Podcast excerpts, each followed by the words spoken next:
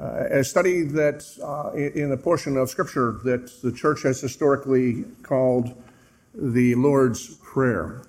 Now, it's, it's called the Lord's Prayer not because it is the, uh, the exclusive way to pray. It's not the only way that Jesus prayed, but it is the template that Jesus has given to his disciples to pray. When asked, How should we pray? Teach us to pray. And even in his instruction, he says, pray, pray like this. And he has given us this template. It's called the Lord's Prayer, but it probably would be better labeled uh, the, uh, the disciples' prayer. Uh, but I really don't have much hope of changing anybody in the churches, much less the church universal in all these years. So uh, we look again to uh, the Lord's Prayer this morning. Uh, our focus will be on verse 10, but we'll be reading for context beginning in verse 7. Hear the word of the Lord. And when you pray, do not heap up empty phrases as the Gentiles do, for they think that they will be heard for their many words. Do not be like them, for your Father knows what you need before you ask Him. Pray then like this Our Father in heaven, hallowed be your name. Your kingdom come, your will be done on earth as it is in heaven. Give us this day our daily bread, and forgive us our debts, as we have forgiven our debtors. And lead us not into temptation, but deliver us from evil. With the word of our God, let's pray. Heavenly Father, as we come to this, your word, we pray that your spirit would speak to us, even as he had inspired uh, those who recorded your words. Uh, we pray that you would make these words uh, that may be familiar to many uh, alive and at work uh, within our hearts as well as in our minds, and that the effect of this would be evident in the world. We pray that you would renew us and use us as your agents, that we might bring uh, the hope of the kingdom of God uh, to our neighbors and even to the nations. Lord, be honored, be glorified. Hallowed be your name as we give attention to the word that Jesus spoke. To you be all praise and glory, we pray, in this church, your church throughout the world, and on all your disciples.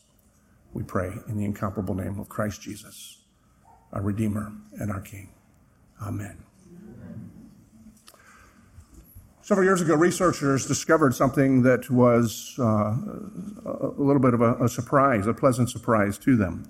Uh, they discovered uh, in sections, uh, sections of artwork in a 15th century uh, uh, uh, they discovered a, a mural that was begun in the 15th century uh, by Renaissance painter Leonardo da Vinci, hidden underneath 16 layers of whitewash in a castle in Spain. Here's what the, uh, the article uh, read. the mural covers the, the vault walls of, of a castle in Milan. Uh, restoration work unveiled extra sections uh, of the original work, which depicts a, a garden um, uh, and uh, in the, of, of, 16 mulberry trees uh, bound together by a golden knotted rope. the work is part of a, a tree filled decoration that was commissioned in 1498 by the Duke of Milan and was executed by Leonardo, who at the time was the court artist. It's possible that the mural was left incomplete as Milan was conquered by the French, who stormed the castle in 1499. In 1706, when Milan was under Austrian rule, the castle became a soldier's barracks, and then, when it was turned into a stable, the walls were covered with abundant layers of whitewash. And so those who were then seeing chips in the, in the whitewash saw something was behind. They began scraping away, and eventually, and not too long ago, just a, a few years ago, realized, hey, there's something that is significant beyond that. Began chipping further and further away, looking at the painting, looking at the history. They realized there was a tremendous treasure that was beneath the surface, and there's apparently great hope uh, that the painting, the mural, will be able to be recovered and restored uh, and enjoyed fully. And, I, as I was reminded of that story, I, I, kind of the reason that it, it struck me is it, it reminds us that sometimes, if we don't look below the surface, we can miss out a treasure that is buried underneath. And I think that is particularly true of this section of Scripture that we call the, the Lord's Prayer. It's possible for people, possible for any of us, uh, to recite this prayer without giving any significant thought to what the words mean and what it is that we are praying. Some people pray this Lord's Prayer out of ritual, just kind of rote just they recite it. It's just part of the tradition in the church. Some churches it's it's recited and declared every single week.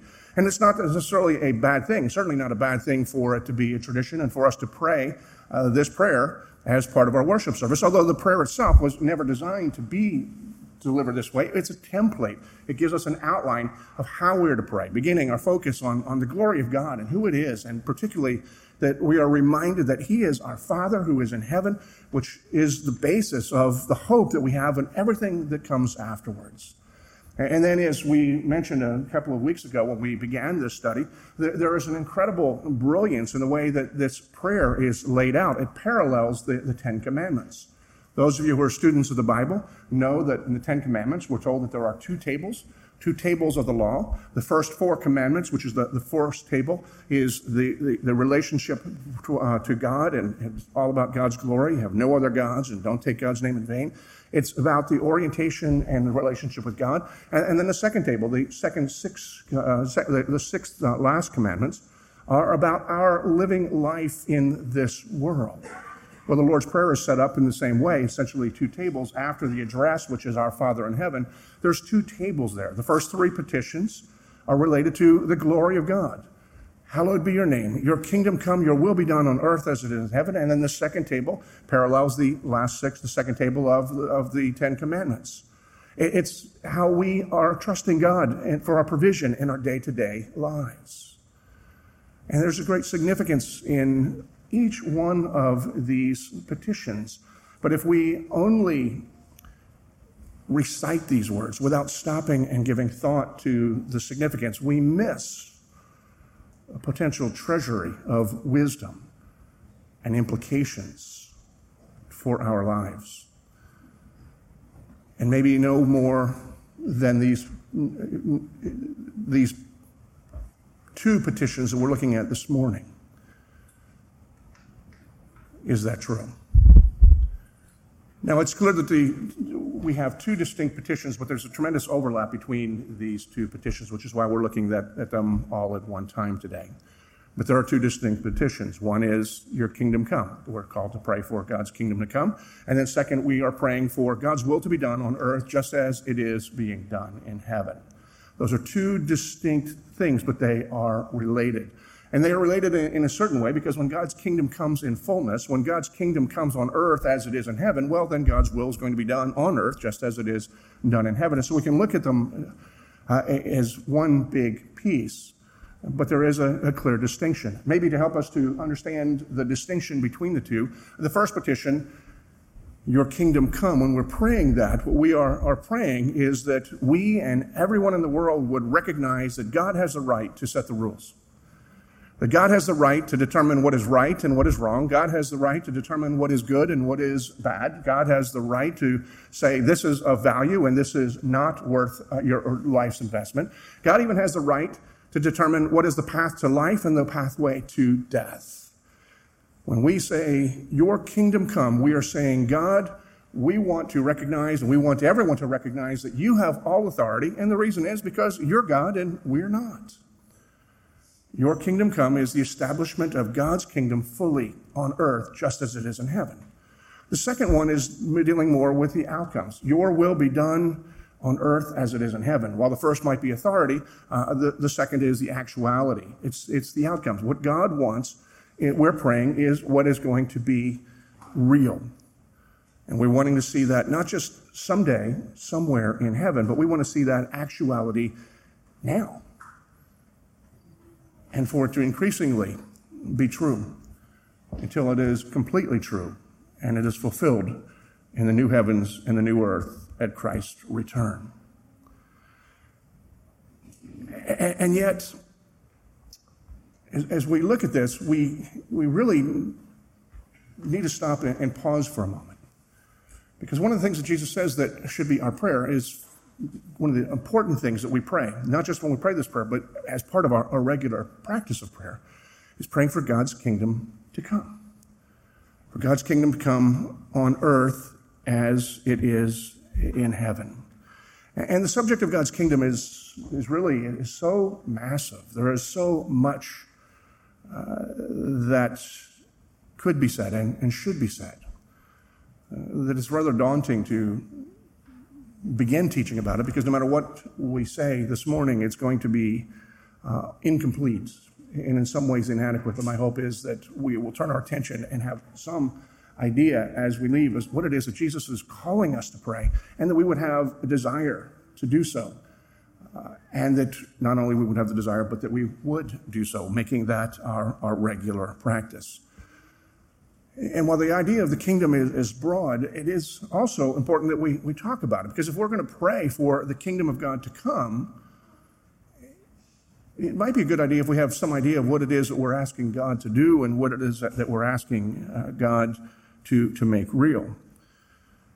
And, and so as we look at this passage today, we want to get an understanding of what the kingdom is, what it is that we're asking God for, and in dealing with certain challenges that we may have in our prayer for God's kingdom to come on earth, even as it is evident in heaven. So let me begin with a question. When you think of this whole idea of God's kingdom, or the kingdom of heaven, the kingdom of heaven coming to earth, what comes into your mind? Some of you are familiar with the, the, film A Field of Dreams, and the scene, the very last scene of that movie is an interaction between the, the primary ca- character, um, Ray Kinsella, um, who is uh, played by Kevin Costner, and his father, who had passed away a number of years ago. In the interaction, his father, who has come back and is uh, young and in his youth, and he asks Ray Kinsella, who plowed his cornfield to make a baseball field for a bunch of dead players um, to come back and play, ghosts. His father asked him, Is this heaven? To which Costner says, No, it's Iowa. But then he has his attention, and so Kevin Costner's character asks him, Is there a heaven? And his father says, Oh, yeah. It's the place where dreams come true. And it grabs people's attention. It's one of the things that uh, I think resonates with people in, the movie. One is it's an affirmation that there is a heaven, there is something that is better than what we have here, uh, something that we can look forward to. And the whole idea, it's where our dreams come true. Uh, that just kind of resonates with most people. And one of the reasons it resonates and it's appropriate is because there's a lot of truth in that. There is a sense in which it is the place where dreams come true, but there's another sense in which it, it's kind of trite. Uh, the idea that heaven is where dreams come true. Well, what if my dreams are different than your dreams? And what if we dream about the same thing, but only one of us can have it? I mean, it's, you know, it, it's just the idea that heaven is whatever we imagine it to be. It, it, the reality is, the scripture says the kingdom of God has certain characteristics. The kingdom of God is a particular reality uh, that is not dependent on what you and I think or what you and I dream about. So, what is the kingdom of God? And what is the, the kingdom of, of God like? Let me quote J.I. Packer first, who kind of dispels part of the Field of Dreams notion of what the kingdom of God is like. Because J.I. Packer makes this statement. He says, God's kingdom is not a place, but rather a relationship. It exists wherever men and women enthrone Jesus as master of their lives. Now, that's an important concept for us to consider. First and foremost, heaven is not a place per se.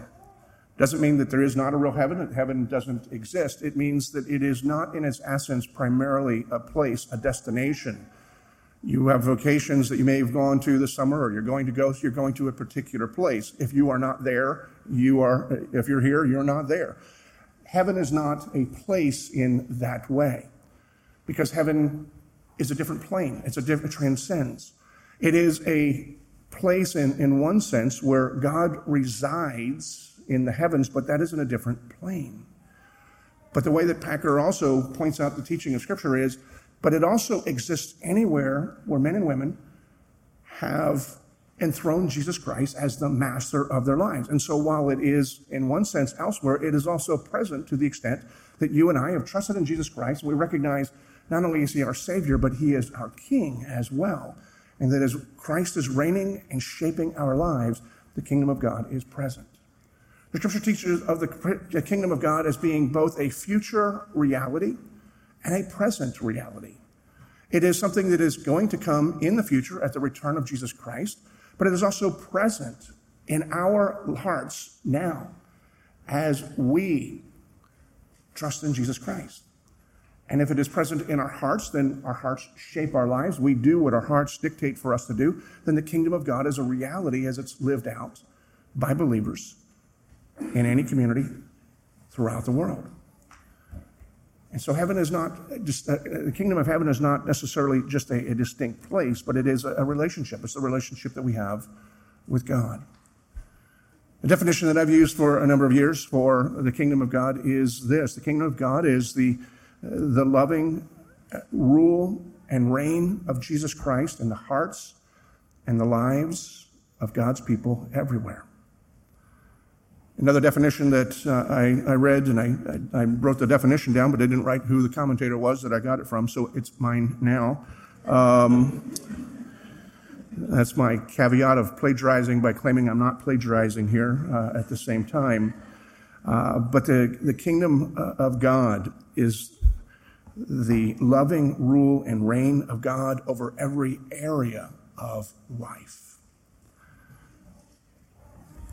It's related to how do we relate to God and His reign in our lives. That He takes the priority, but He also sets the rules. He sets the agenda.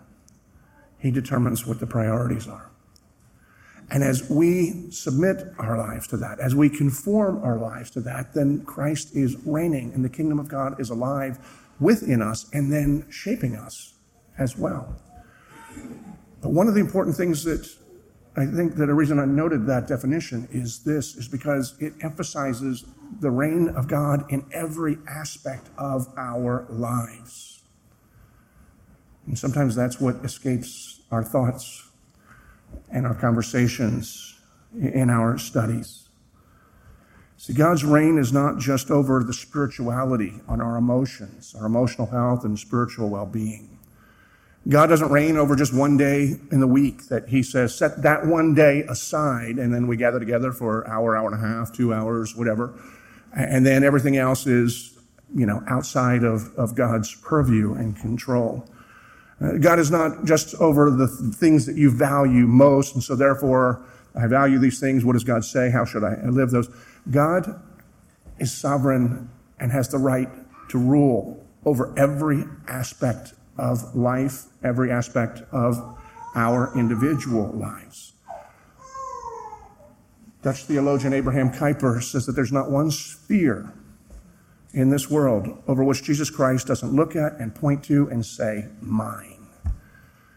And that is true geographically, and it's true in our lives, and it's true in terms of our relationships the fact that God reigns in every aspect of our lives is a reminder to us that the kingdom of God does not come and then try to fit neatly into my life.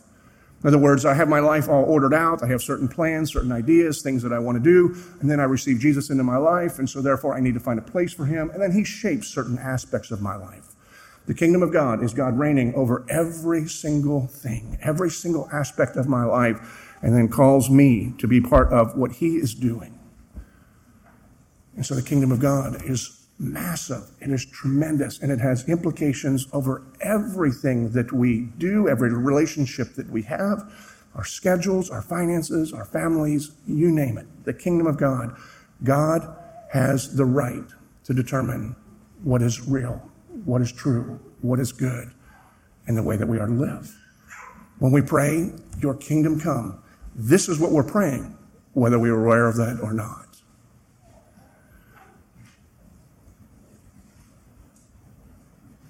But you know, we have a problem. I know I have a problem. And I suspect some of you, most of you, probably all of you, have that same problem.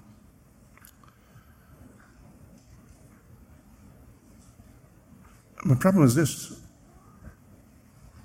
I'm not sure I really want God to rule and to reign in every aspect of my life.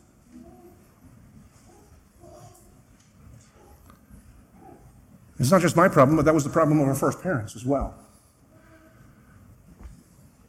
One of the things that's true about the kingdom of God is that the Bible begins and the Bible ends with the kingdom of God, the, the kingdom of heaven that is present. God created the world, created uh, our first parents, Adam and Eve, to live in perfect fellowship with Him. He ruled, He reigned over everything. They had everything that they possibly need. They had tremendous fellowship with God. They had everything. But somehow got the idea that God having control, God dictating everything, was somehow stifling their freedom and uh, their potential for joy. And so, as they rebelled against God, in order to kind of claim their own destiny, bringing sin into the world, the kingdom of God was still present, but it wasn't experienced in the same way that it was designed to be. But if you go to Revelation chapter 22 and we see what is to come, we see once again God will reign on earth as he reigns in heaven. But just like our first parents, I just have this instinct at times. See, I have very definite ideas of the way certain things are supposed to go in my life. And it's quite annoying at times when I realize God has definite ideas of the way things ought to go in my life as well. And his ideas and my ideas are not necessarily the same. And in different parts of my life, it, it's come and it's been particularly challenging if I'm going to be somebody who's going to pray, Lord, your kingdom come, your will be done on earth as it is in heaven. And you do as well. Some of you have probably experienced broken relationships in your life. Before I met Carolyn, I was engaged very briefly uh, to another woman. I won't go into details, but that broke off, and it was, was very painful, as broken relationships tend to be. And so, in the process, as it was breaking and breaking up and breaking off, one of the things that I would do is pray, Lord, bring restoration to this. And the Lord had other designs, much better for me, but not what I was praying. My prayer was, Lord, my will be done. Let's fix this. You have all power. You can do this. Bring, restore this relationship. Because I wanted what I wanted, and God wasn't coming through. It was only later that I realized that the, the reality of the popular theologian Garth Brooks comes to fruition. Sometimes God's greatest gifts are unanswered prayers. But even other aspects of my life, as I'm called to follow Jesus Christ and I'm going to follow where He wants me to go, what if He thinks that the way I ought to go should lead to pain and suffering and perhaps even death? Now, some would think, well, that's, God wouldn't do that, would he? I mean, he sent his own son in order that his son might redeem a people to belong to him, that they might be the recipients of all of God's love and God's blessings and be called according to his purpose, right? But think about the father who sent the son. He sent the son to die in order to redeem a people that he calls into his family in order to do what? To live out their lives in order to help other people come into the great purposes of what God is doing in this life. And sometimes that involves death. It almost always involves suffering of some sort because it also involves a pruning, a dying to ourselves in order that God's reign might be more and more in our lives. And I have to ask myself at any given time, am I willing to do that? Am I willing to suffer? Am I willing to die? And in any given moment, when I'm not in the pulpit pretending that I'm some spiritual giant, the answer is no. You know, if I have a choice between suffering and comfort, I'll take the comfort. That's the instinct of my life. That's the way that I pray. I can say very honestly that very rarely have I prayed, Lord, lead me into suffering today. It's not something that I desire to do. Even when I pray, Lord, use me, use my life to bring about glory and the benefit to other people, in that I have this idea that somehow He'll lead me in a way of wisdom that will be beneficial to you and to other people in my life and will be very pain free for me as well. And yet, I've seen in my own life, and I've seen in the lives of people who are around me, and I've seen through all of history that God sometimes uses suffering and even death to accomplish His greatest glory and to accomplish our greatest desires. I've shared this story before. but it's one that I have to I go back to in my mind often. And that is the story of Carolyn's father's death. I guess it was 20 years or so ago, he was diagnosed with a, a rare form of cancer that, that uh, usually somebody was uh, at the time would live maybe a year or two. He went into remission for a time, lived much longer, continued to be fruitful in his ministry, leading a church, and was uh, one of the highest, uh, one of the widely respected uh, mission leaders in the United States. And then his cancer came back. And as he was isolated at Emory University, it became evident that he was not going to recover, he was not going to live. One might wonder, why are you doing this? He was still relatively young, still tremendously fruitful. And yet his life was passing.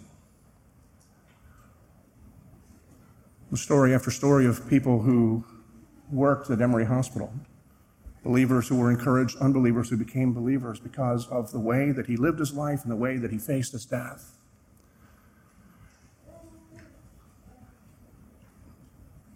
He received, was able to do the desire of his heart, which was to honor God and help people come to faith in Jesus Christ. Not the least of which was his own brother who came to faith later on. So Carolyn's father's father had passed away in 1963, still a relatively young man at the time. Carolyn's uncle was infuriated with God for allowing that to happen. Grew up in a godly home. Carolyn's grandfather was a godly man, grandmother was a godly woman. And I married up in this sense because we are, I think it's the 14th generation in a row on her side of the family in full time ministry. But her uncle, now having lost his father, was angry with God, and he continued to be angry with God all those years later. When Carolyn's father went into the hospital, Carolyn's uncle went to stay with him and began for the first time praying. He was praying for his brother to be healed. When Carolyn's father died, the anger came back. He was furious with God, declared there was no reason for hope. He said it a little more colorfully than that, but I don't want to get fired by saying what he said, so. And seemed very, very distant. God had failed. When we moved to the area where he lived, close by, he felt the need, because Carolyn's father being gone, to kind of step in and became a surrogate grandfather to our kids and involved in Carolyn's life and my life. About two years after we moved there, he was diagnosed with cancer, a brain cancer, inoperable.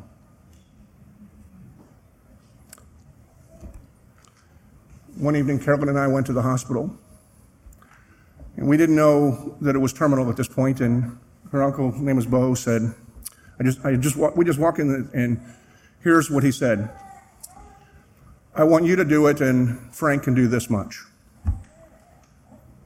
You have any idea what that means? I had no idea what that meant either at that point in time. I knew who Frank was. Frank is Carolyn's other uncle, who's a Presbyterian minister in the PCUSA.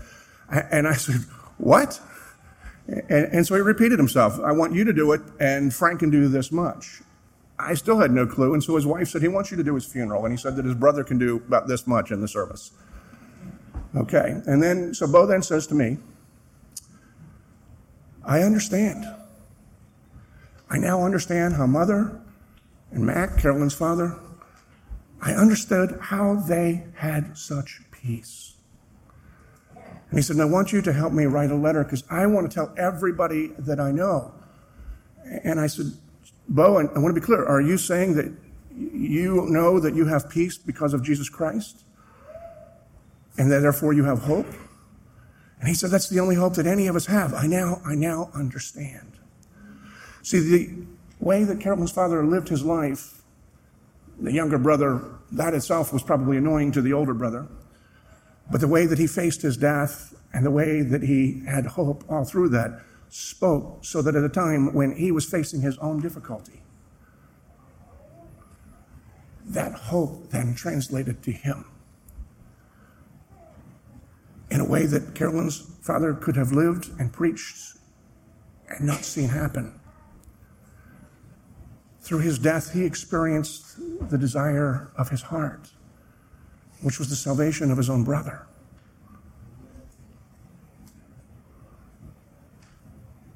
And yet, when we pray, Your kingdom come, God, you have the right to determine the way things are going to go. Your will be done. I have to ask myself at any given moment if I'm going to pray this, is this what I want? Am I willing to live a life that involves suffering and maybe even death if it brings honor to God and beneficial to others? And praying, Your kingdom come, Your will be done, involves that very thing.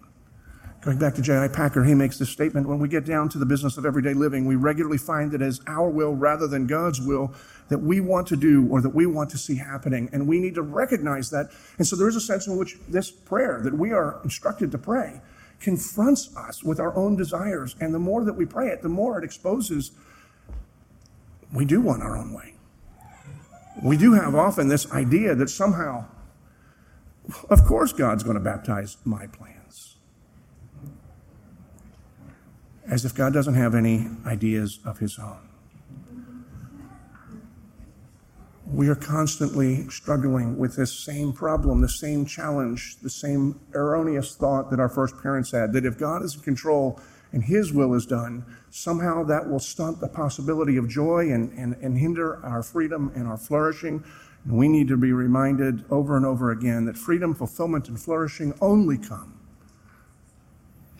when we are in submission to God. And the kingdom of God changes everything. And I suspect that most of the people, most of you who are part of our church, we understand that, that the kingdom of God uh, has its challenges and God will do what God wants to do. And, and He comes in, and we understand the implications of change in our life and in our values when we pray, Your kingdom come, Your will be done on earth as it is in heaven. Many of us recognize that it'll change the rhythms of our lives. Probably involve more studying the Bible, more communicating with God through prayer. It, it involves participating in God's community and, and, and participating in, in regular church attendance. And God reshapes us in all of these ways that we can enjoy the fellowship with God. That's part of what it means for God's kingdom to come now.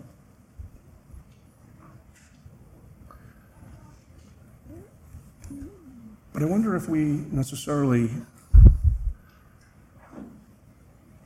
are as conscious of the socio political implications of praying, Your kingdom come, Your will be done, as we are about the personal transformation that is part of the kingdom of God brings. You see, in our tradition, or some would say in our tribe, we have a tendency to ignore or downplay the socio-political aspects of God's kingdom coming. And we need to be reminded that when Jesus came, and as we see particularly in, in, Matthew chapter 4, if you were to back up there, he came proclaiming the kingdom of God, saying, Repent, for the kingdom of God is at hand. When Jesus came in that image there, is, and he is coming and declaring the kingdom of God is here, there is no parenthesis there where it says, you know, paraphrasing, hey guys, I'm here. And I'm going to show you a way to make your life much easier, much more comfortable. Because that's what I've come for.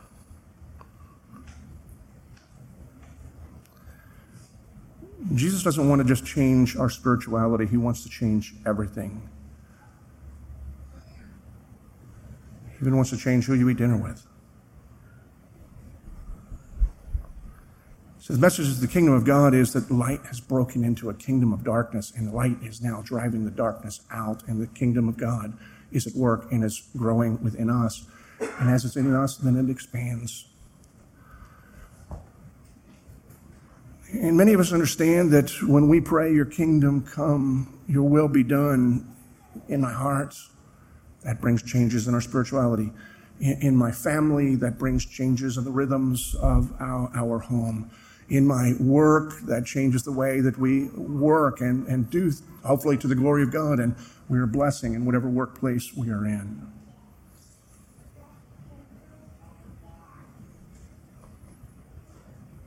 What do we think the kingdom of coming of the kingdom of God means as it pertains to the way that we relate to refugees and immigrants? What does it mean when we pray for prosperity, comfort, so that we can be generous? What are the implications for the kingdom of God coming to the millions of people who are born into system and cycle of poverty that they did not create?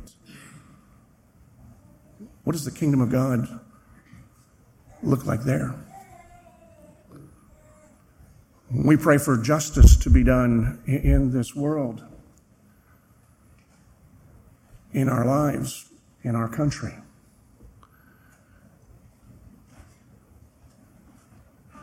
What does that mean for those who are the most outcast? Those who are not like us? whether racially, ethnically, religiously.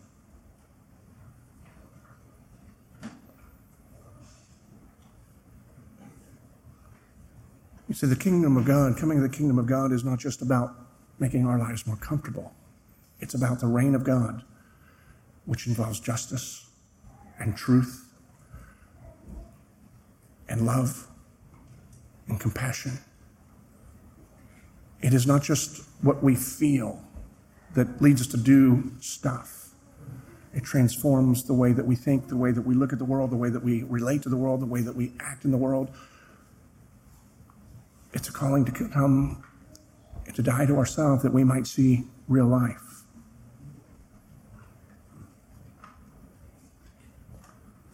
And it has a lot of implications beyond what we tend to think. And yet Jesus says, pray this.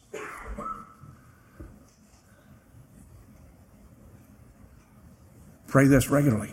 This is a part of our prayer life. Pray your kingdom come. Your will be done on earth as it is in heaven.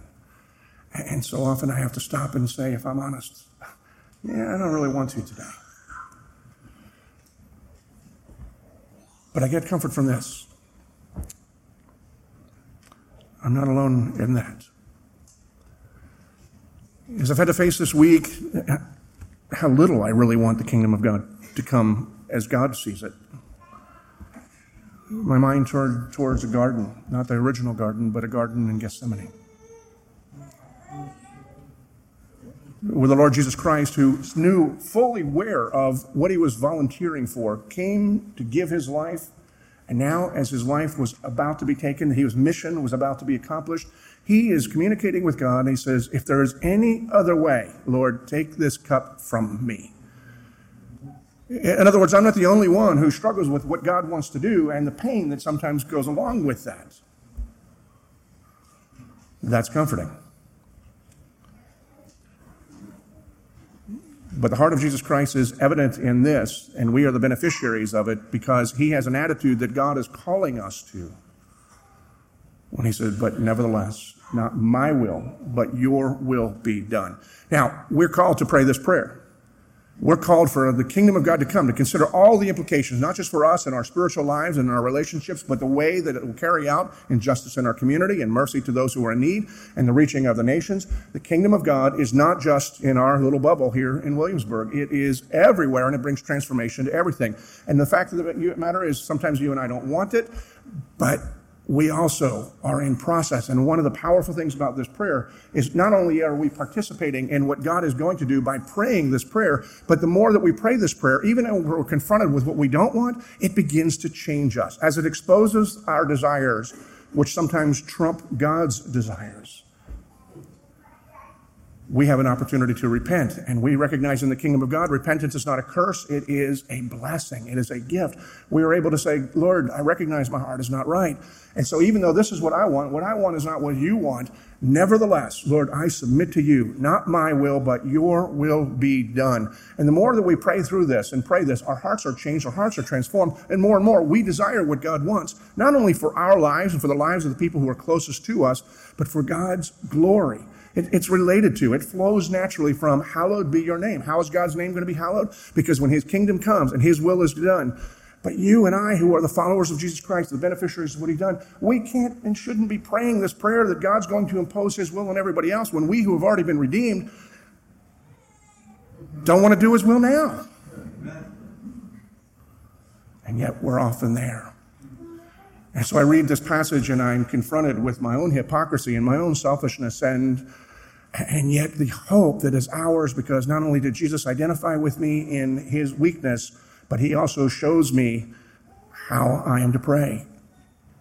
And then let my heart be transformed to become more and more like his because not only did he pray your will, but he followed through with what he knew to be the will of God. This is a prayer, and I'm uh, way over the allotted time, which is the danger of putting these things together. And boy, you don't know what I cut. Anyway, um, so.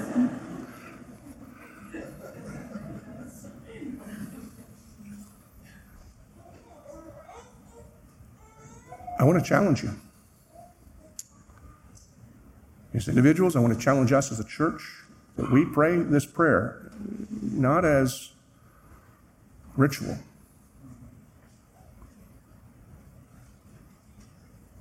but that we pray this prayer for our church. We pray this prayer for our city.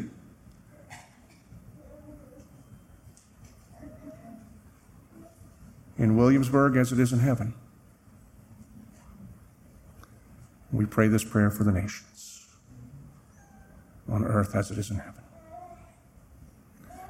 And allow God to change you, to broaden your vision, to humble you, and yet in the end, to see the promises of God always bear fruits. Because as the kingdom of God comes, you and I flourish. May the kingdom of God come. May His will be done in my life, in your life, in God's church, and throughout the world. Father, to you be glory. To, be, to you be all honor. To you be all praise. And to those who have experienced uh, your love in Christ, may we change. And may we find our joy in your will, delight in your presence, and in doing what you call us to do. May you be honored not only by our words, but by our hearts and our lives. To you be all praise and glory. Amen.